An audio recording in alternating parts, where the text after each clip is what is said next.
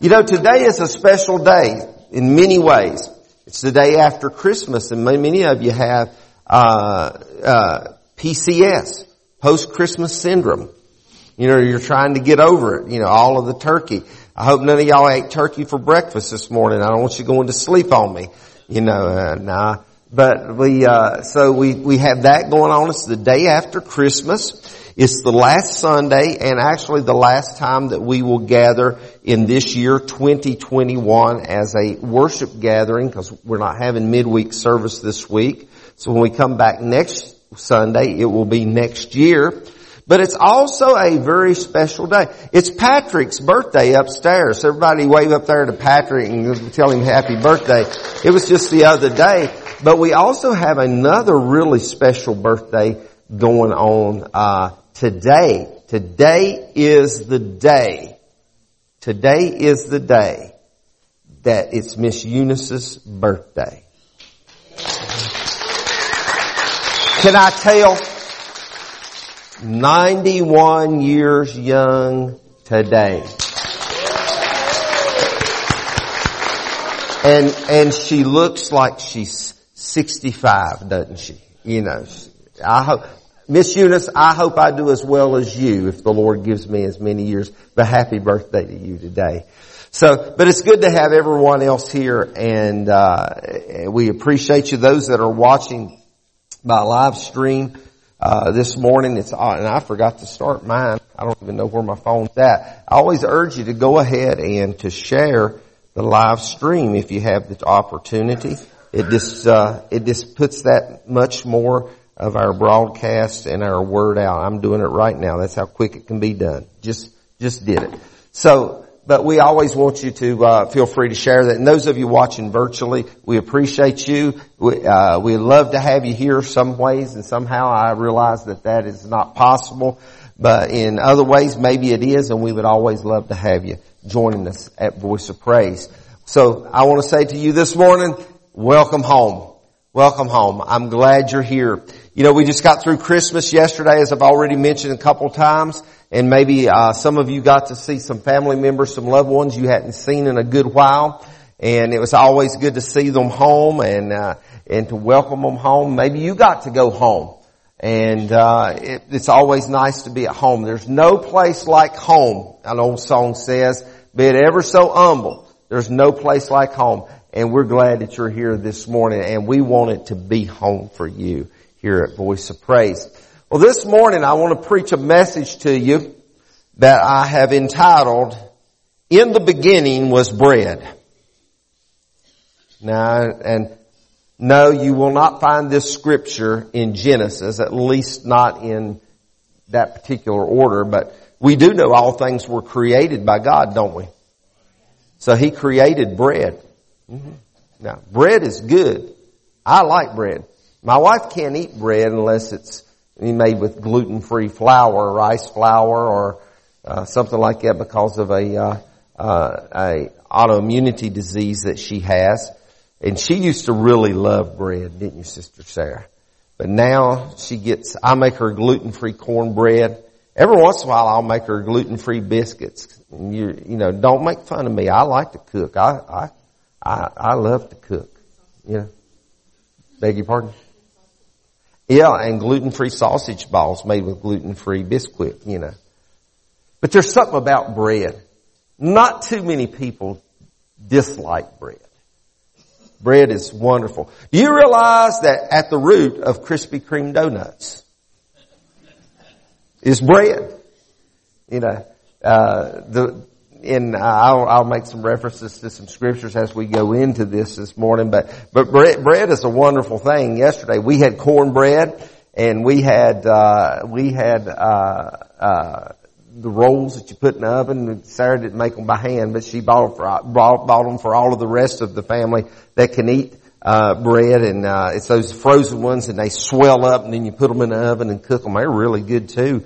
You know, bread's hard to beat. I can remember when I was a child going. One of my fondest memories of going to my grandparents' house is my, my granddad sat on one end of the kitchen table, my grandma sat on the other end of the kitchen table, and my, they both had their own cabinet with their own stuff in it. And I can remember on top of my granddaddy's cabinet, there was different kinds of bread. There was the Merita old fashioned and he always, he liked the Roman meal that I don't even know if they make it anymore, not that brown bread. And he always had bread on his cabinet, but down in his cabinet, he had Peter Pan peanut butter.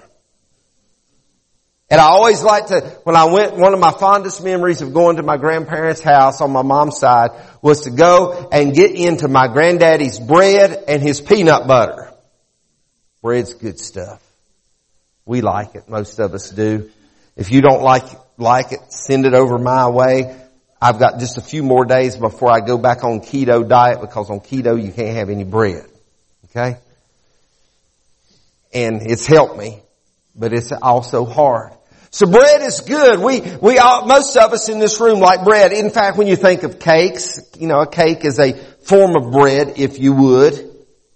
We think about, uh, all of the other little things that we may like honey bun, the honey buns. I've already mentioned Krispy Kreme donuts, but we like bread. Let's face it. In the beginning was bread. Somewhere along the way, uh, you know, we don't. We find record that Adam and Eve they didn't they didn't eat they didn't eat flesh in those early days, so they had to eat of grain.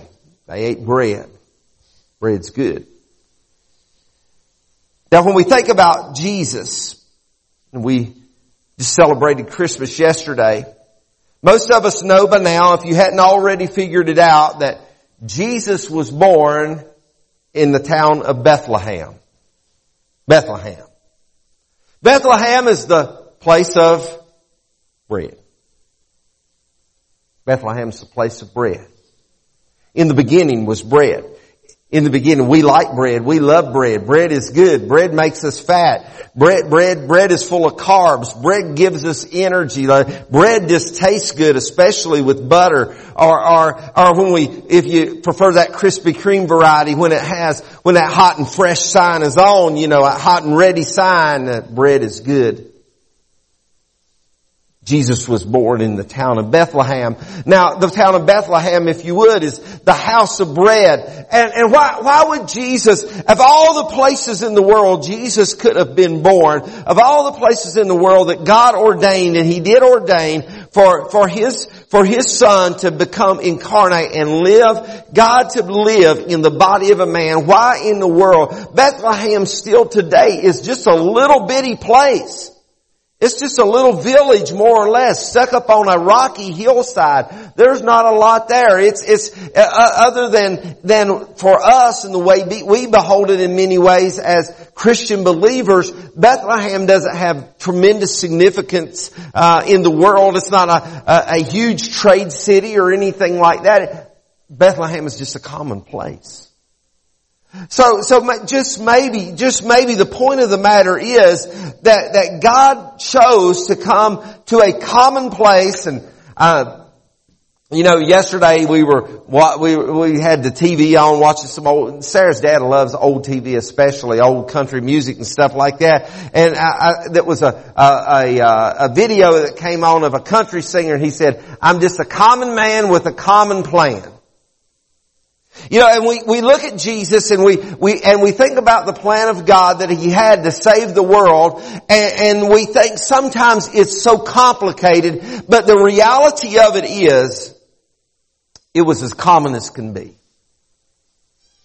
He, he's born in Bethlehem, the place of bread, a place of commonality, if you would. He was not born as royalty. He was not he was not birthed in the Ritz Hotel or in the finest of hospitals. He wasn't born in riches. He wasn't even born as a celebrity.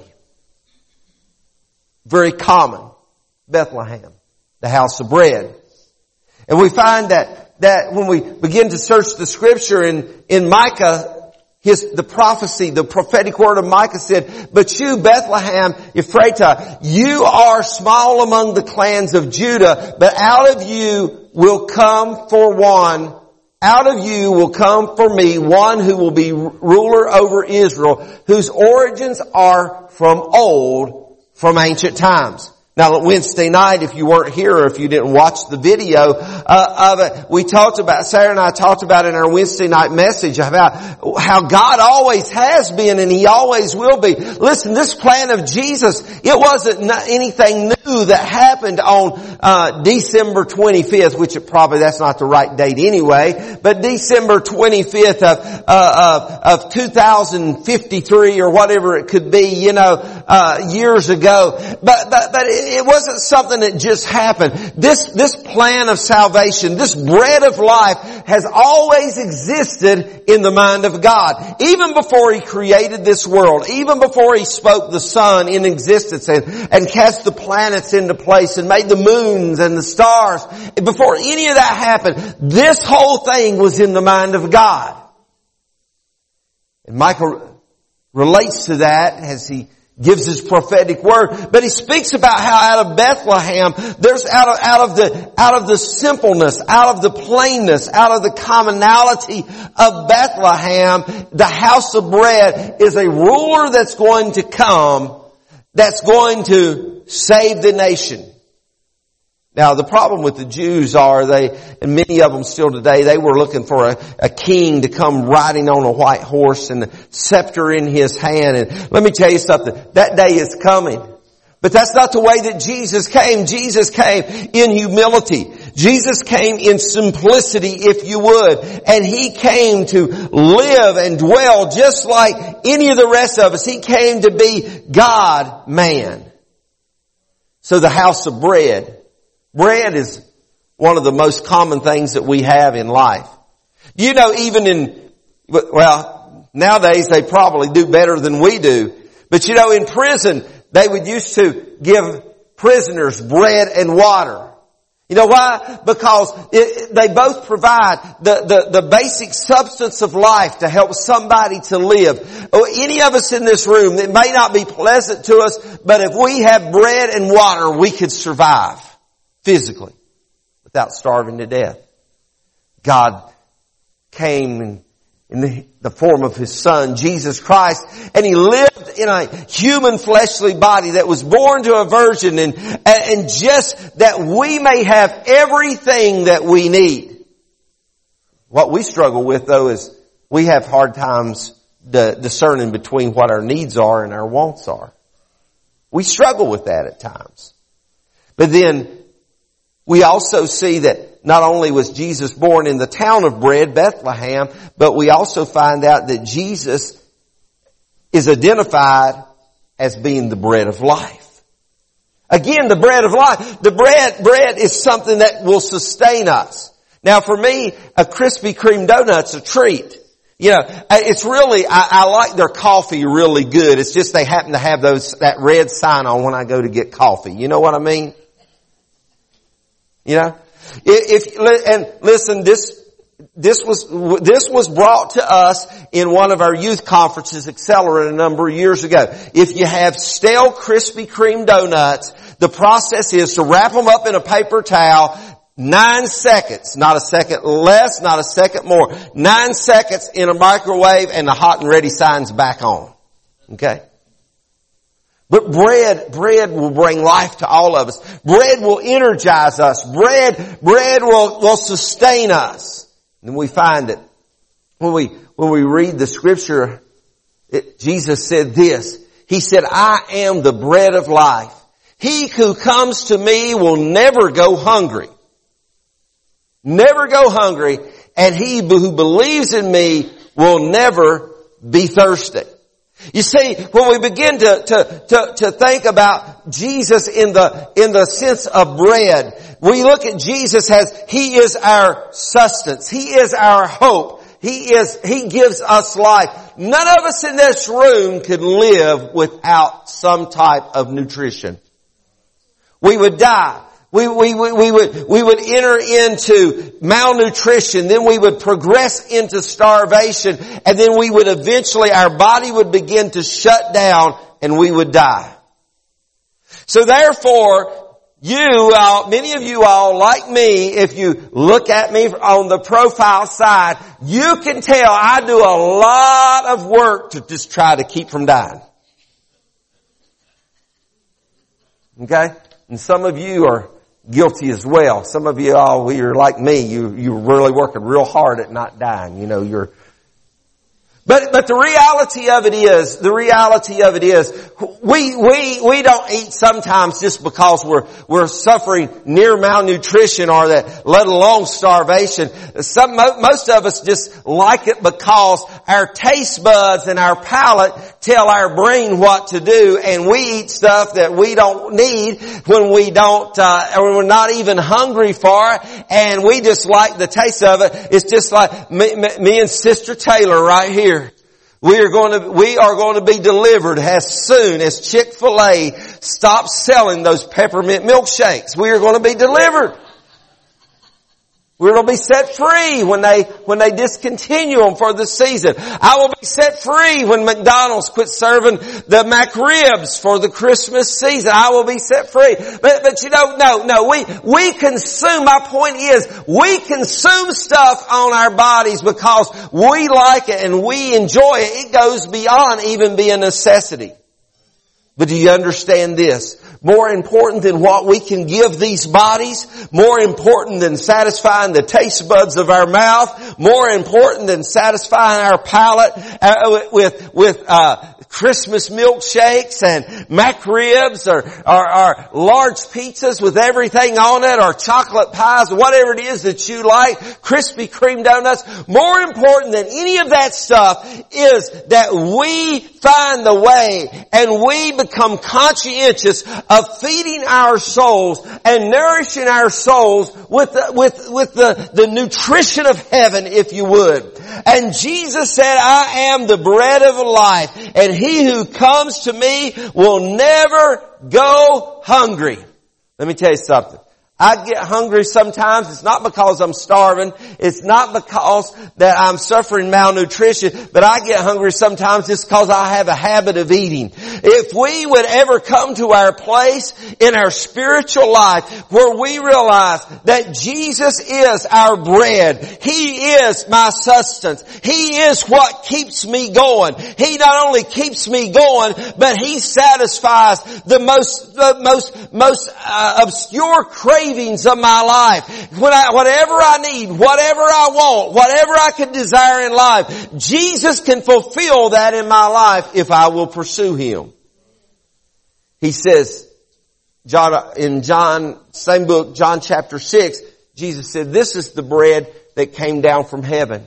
Your ancestors ate manna and they died.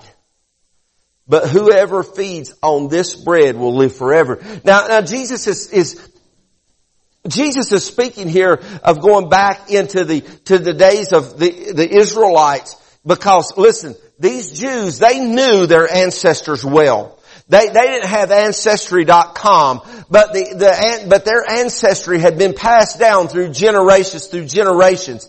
They knew about Moses. They knew about Abraham. They knew about 40 years in the wilderness. And they knew that, that God fed the, their ancestors, though it was many generations before, they knew that God had fed their ancestors in the wilderness. He said, I'll provide for you manna. He said, it's going to fall out of heaven for you uh, six days a week. You can't keep it if you try to keep it. If you try to bundle it up or, or can it, it's going to rot. Except on that sixth day. On the sixth day, you can gather enough to keep you over the seventh day because the seventh day is the Sabbath. So every single day, listen to this. Every single day, the Israelites got fresh bread.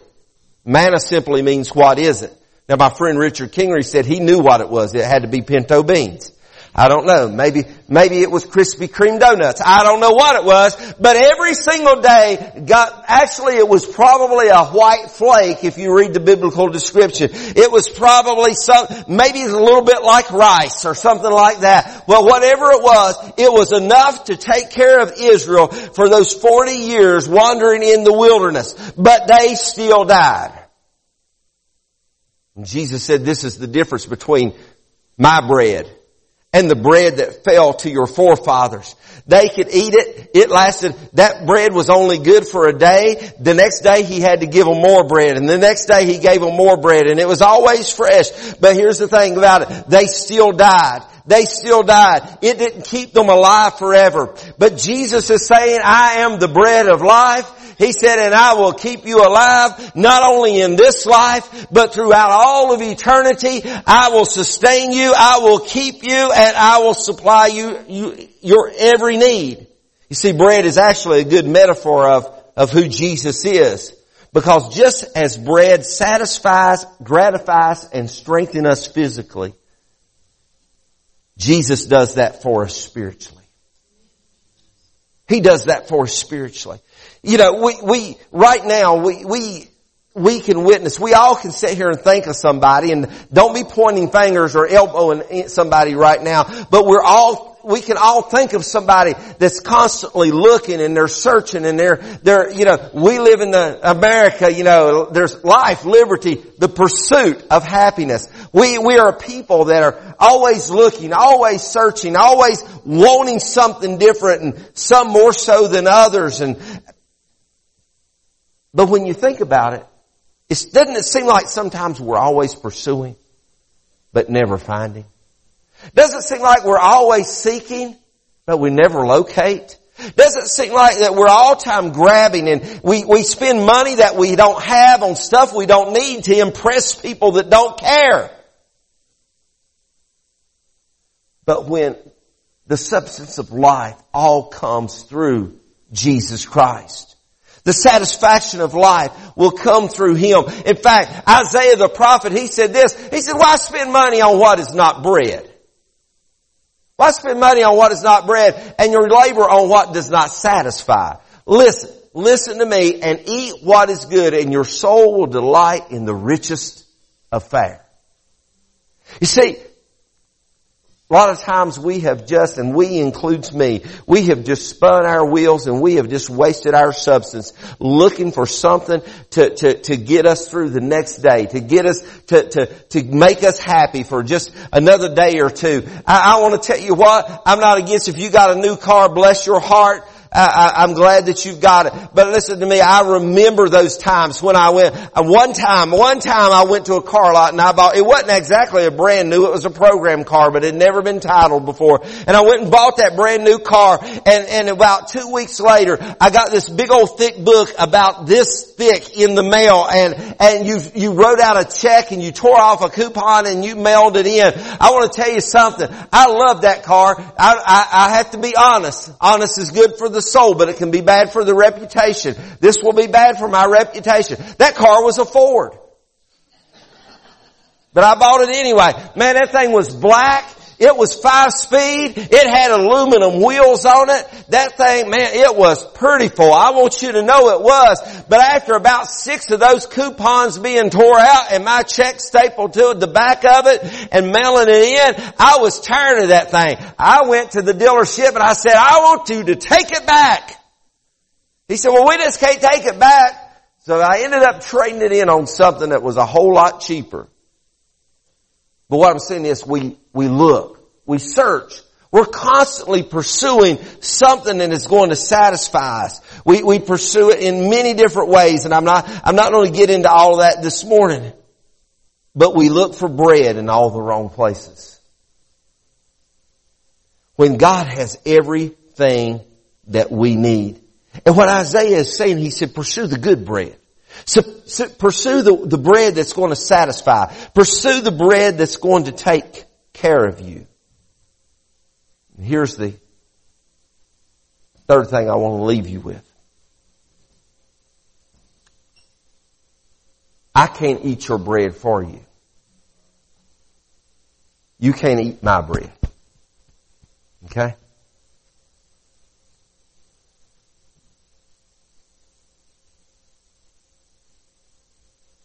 In the natural sense, if I, if some of you fine ladies in the church decided you want to make some big old loaves of yeast bread and bring the pastor a loaf and put my name on it, I would greatly appreciate it. Don't worry about bringing the butter or the apple butter. I already have plenty of it. Of each. Please do it in the next week because we're going back on keto after next week. But you know, I could have a loaf of bread and I could say, hey Nathan, why don't you eat this loaf of bread for me? And he could eat it. With all the butter and the apple butter and everything, anything else he wanted to put on. And he could eat it. But you know what? It wouldn't affect me in either way, whether good or bad. It wouldn't affect me in any way. I wouldn't even know what it would taste like because he ate my bread. You see, in, in life, in reality, you, in, in your, in, in the spiritual sense, nobody else can eat your bread for you. If they could, it wouldn't do you any good. What your, what your grandma and your grandpa did for you and they, as, as wonderful servants of the Lord as they probably were, what your mom and what your dad did for you, uh, as good a servants of the Lord as they were, what the, the old preacher that you sat under as you were growing up, or maybe your Sunday school teacher, as wonderful as they were, and, and, and how they blessed your life, they really can't eat your bread. You see, Jesus, Jesus said this. He said, I am the bread of life and whoever comes to me will never go hungry and whoever believes in me will never be thirsty. There's not a person in this room. Some of you I don't know as well as others. Some of you I barely know. Maybe today's the first time you've ever, I've ever met you in my life. But I, I will say this, in the words of my friend, Pastor Jeff, I love you. But, but I can't fix anything for you.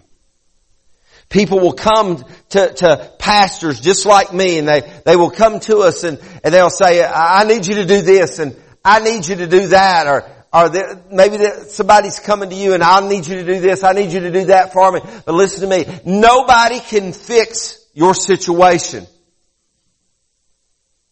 Nobody can eat your bread. You have to. You have to get a hold of Jesus for yourself. You have to, you have to find that relationship with Him for yourself. Because I can't do it for you. I can point you in the direction most certainly, and I hope I've done that this morning. I, I, I can, I can give you, I can, I can hand you a roadmap. I can draw you a roadmap out and say, okay, here's how you get there. You follow this map, and and even now, hey, we can do it GPS style. You know, you can bring it up on your Bible. I, I, I can point you in the right direction. I can, I can give you some instruction. But the reality of it is, you have to eat your own bread. I can't eat it for you nor can anyone else.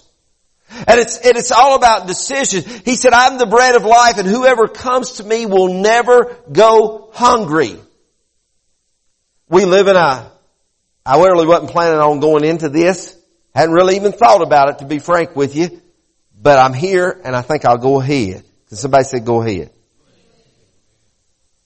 We, we live in a, we live in a age and time when, when everything is, is what I call easy believism. And, and certainly the only way we come to the Lord Jesus Christ, the only way we come to God is through faith. And faith is believing for, for things that we can't see according to scripture. It's the substance of hope, things hoped for. It's the evidence of things not yet seen. But, but, but we live in a day and a time, and I don't mean to end this year on a, on a, on a morbid note per se. I don't want to, to, to make Christmas bleak and dark right here the day after. But here's the reality of it. Everybody that leaves this world does not go to heaven.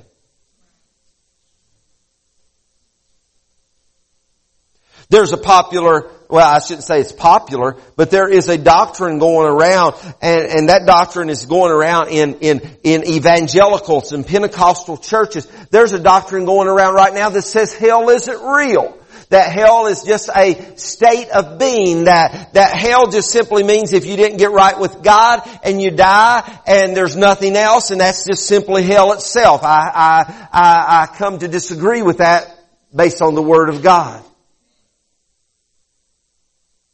Because hell is the place where the worm dieth not, according to scripture. The conscious mind never dies. It's a place of, of consuming yet not consuming fire. Does that make sense? Absolutely not. But I just, I take the Bible for what it says. But the reality is everybody don't go to heaven. Only those that get enter, that get to enter into the presence of the Lord are those who have prepared themselves, and the only way to prepare ourselves is through a relationship with the bread of life. Jesus Christ. Going back to the title that I've tagged to this message. In the beginning was bread. Before anything ever was, before God spoke anything into existence. You see, when God said, let us, there was Father, Son, and Holy Spirit there in the beginning. Before any of that ever happened, God had already planned salvation out. The bread of life. So in the beginning was bread. In the beginning was bread. And bread will sustain us. Bread will carry us through. Bread will keep us. Bread will supply everything in our life that we need.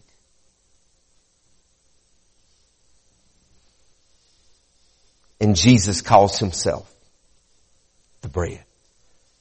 I'm going to ask Madison to come back up and play something just real softly for us tonight or this morning. And uh, each of you, hopefully, if you did not get a cup, if you did not get one of these little cups, or if you did not get one of these candles, raise your hand, and uh, Scott will take care of you. I'm thinking everybody got one. Here's what I want you to do. If you, if Lord willing, your batteries are good, you turn the bottom knob on your little candle, and it's going to light up. And I'm going to ask uh, Frankie or Scott, one of, one of you fellas back there at the back, if you all would kill the lights in the room. And Dave, if you can pull the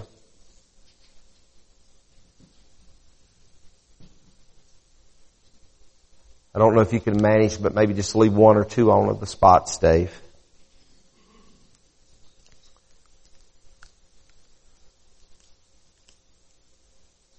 But as we end this year,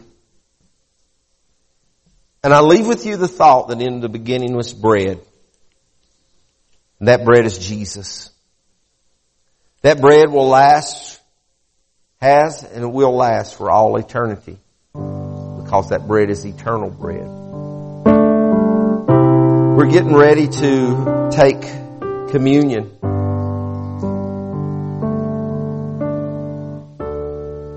And if somebody next to you has having a little trouble opening these cups, if you'll just reach out and help them just a little bit, peel the top clear cover back to the bread, and then the, the purple pink looking foil will access the juice.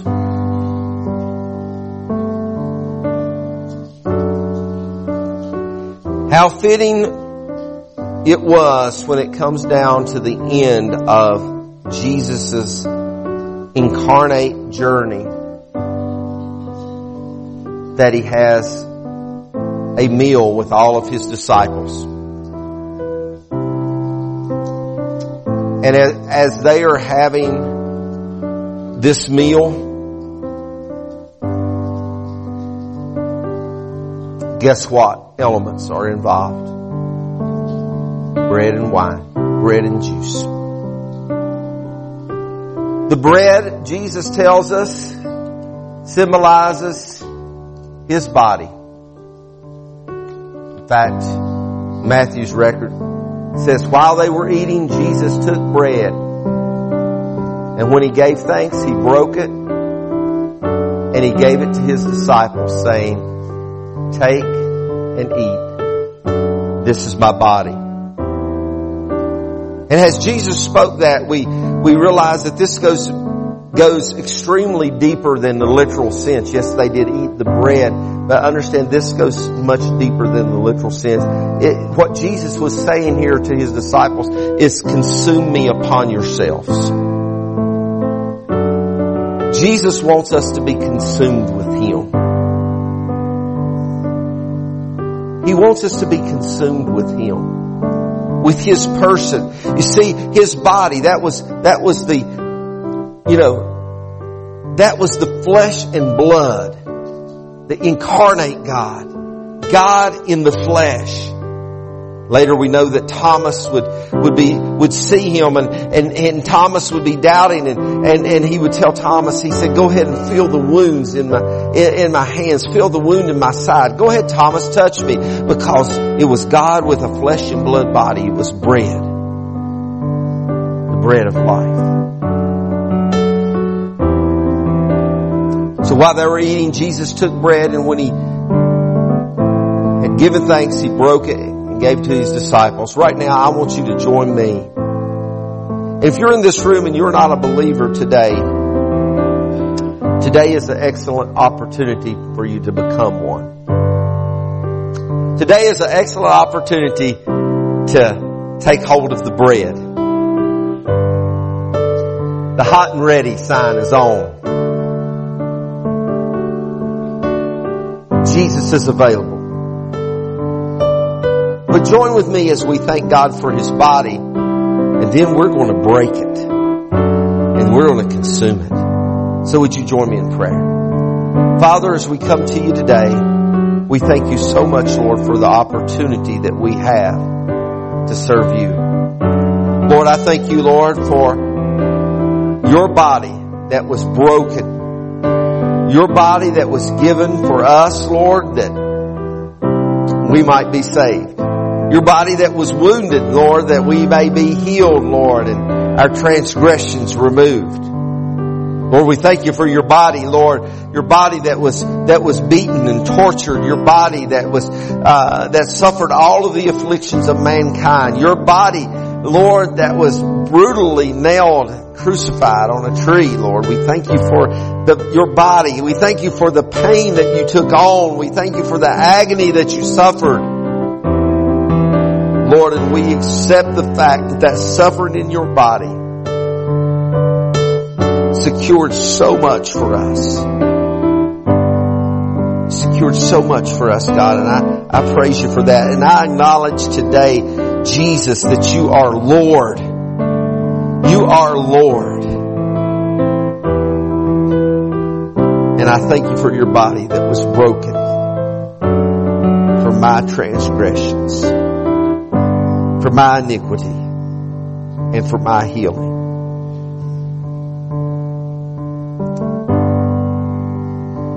Church, this morning, if you got that wafer in your hand, this is what I want you to do with it between your fingers. I want you to just take it and break it. Break it as many times as you want to.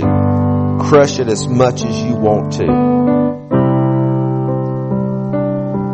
No matter how many times you break it, no how, how no matter how fine you crush it, that cannot compare to the crushing that Jesus suffered for you. The Bible said in Matthew's account that after they had, Jesus had broke the bread, he, after he blessed the bread, he broke the bread. And they consumed it. So right now in,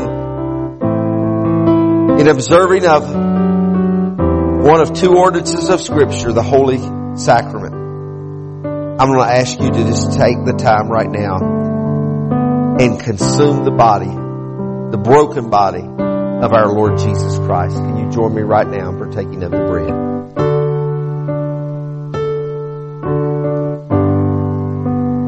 Father, we bless you. We worship you. We thank you for your body that was broken just for us for us. The bread of life. The bread of life. In the beginning was bread. But there's another element that goes along with the bread. We find that the scripture in Matthew 26 again, the very next verse, tells us that when he took a cup and when he had given thanks, he gave it to them saying, drink from it, all of you. This is my blood, my blood of the covenant which is poured out for many for the forgiveness of sins. You see, there's a, there's a principle found in the Old Testament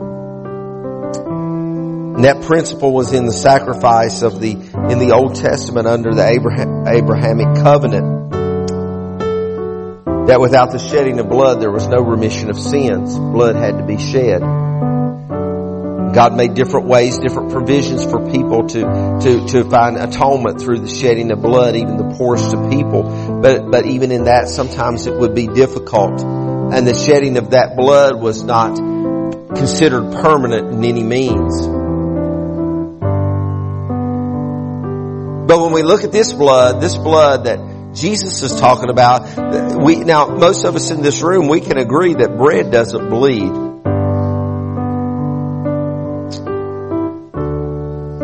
But the bread of life did bleed.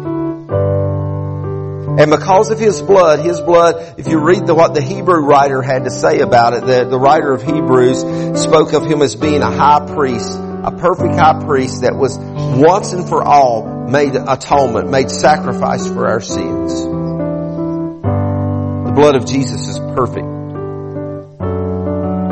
You know, we do blood mobiles from here from time to time. We have one coming up uh, a little further up in late winter, early spring, and you know, sometimes they will take blood from people and they'll have to reject because there'll be an issue somewhere along the way or something or they can't take somebody's blood. And that's speaking of it in the natural sense, but let me tell you something. The blood of Jesus was perfect in every way.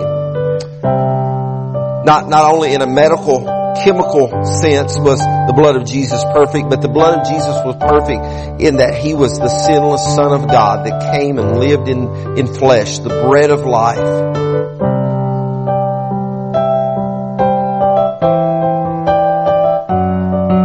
And because of that blood that Jesus shed, there's forgiveness of sin. I, am sorry, I don't mean to make this too elementary this morning in the sense that that, that I, I count that you are uh, oblivious to it. But understand with this this with me this morning. Your blood and my blood is guilty. Your blood and my blood is guilty. We are guilty. Our blood is full of guilt. But the blood of Jesus has no guilt. There is no malice. There is no sin. So it's the blood of Jesus, the sacrifice that covers our sin. So I want us to pray. And if you notice, it says that he gave thanks for the blood. He gave thanks for the cup. So right now, you could have had the worst Christmas ever yesterday. I hope you didn't, but if you did, maybe 2021 has been the worst year ever for your life. I hope not, but it could have been. Maybe everything is just falling apart. Maybe everything is terrible. But I want to tell you that those things may look bad in your life and I don't take that away from you. But let me, uh, let me leave you with this understand this, the greatest thing that could ever occur in your life and my life is the blood of Jesus. And He is worthy of being praised for His blood. So I'd like for you right now just to join me in thanking Him for your blood, for the blood of Jesus. Father, we thank you for the blood. I thank you, Lord, for through the blood of Jesus Christ we find, Lord, the forgiveness of our sins, Lord. It's an atonement, a propitiation, Lord God, for our sins. Your blood, Lord, washes us. It cleanses us. It covers us, Lord. Your blood, God, gives us inheritance to everlasting life. Your blood, Lord, gives us, Lord, Lord, kinship to you. Kinship to your Son, Jesus Christ. The blood that was shed upon the cross, Lord God enables us, Lord, to live eternally with you, Lord. Lord, we're exempt from hell, Lord. We're, Lord, the blood of Jesus, Lord, will keep us, Lord God. Lord, in your presence forever and ever and ever. So today, Lord, we praise you for your blood. We thank you, Lord, for the work that it brings, Lord. For it will never lose its power. It will never be washed away. Lord, it will never fade. Lord, we bless you, Lord Jesus. We bless you, Jesus, for your blood. And as you have a cup in your hand, and yes, I know it's only grape juice, but it's symbolic of the blood of Jesus Christ. It's more than just saying, I know about the blood. But this morning, this is symbolic of consuming the blood of Jesus Christ for the remission of your sin. So will you take the cup and will you drink with me?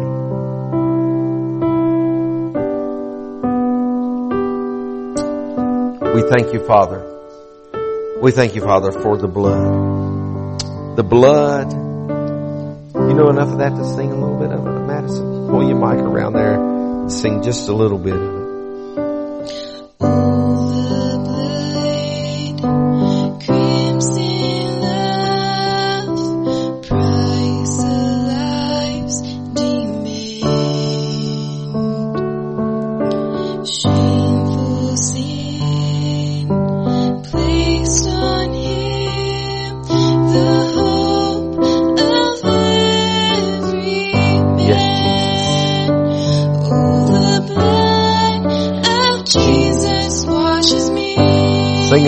church.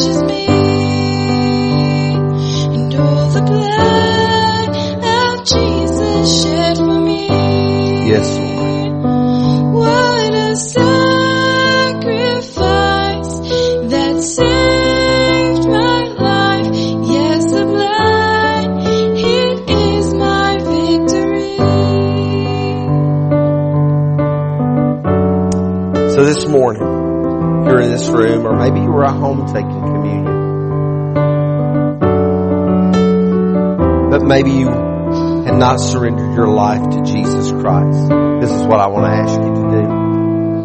I want you to right now, with heads bowed and eyes closed, I just want you to say this. I just want you to say, Jesus, I acknowledge your body and I acknowledge your blood. And today I ask you to forgive me of my sin. I accept that forgiveness in Jesus' name. May I walk in repentance before you. Mold me, shape me, let me grow in you. Today, Lord Jesus, by your blood and your body, I have faith that I have been saved. I have been redeemed. I'm no longer my own, but I belong to you. And I pray these things in Jesus' name. Through faith.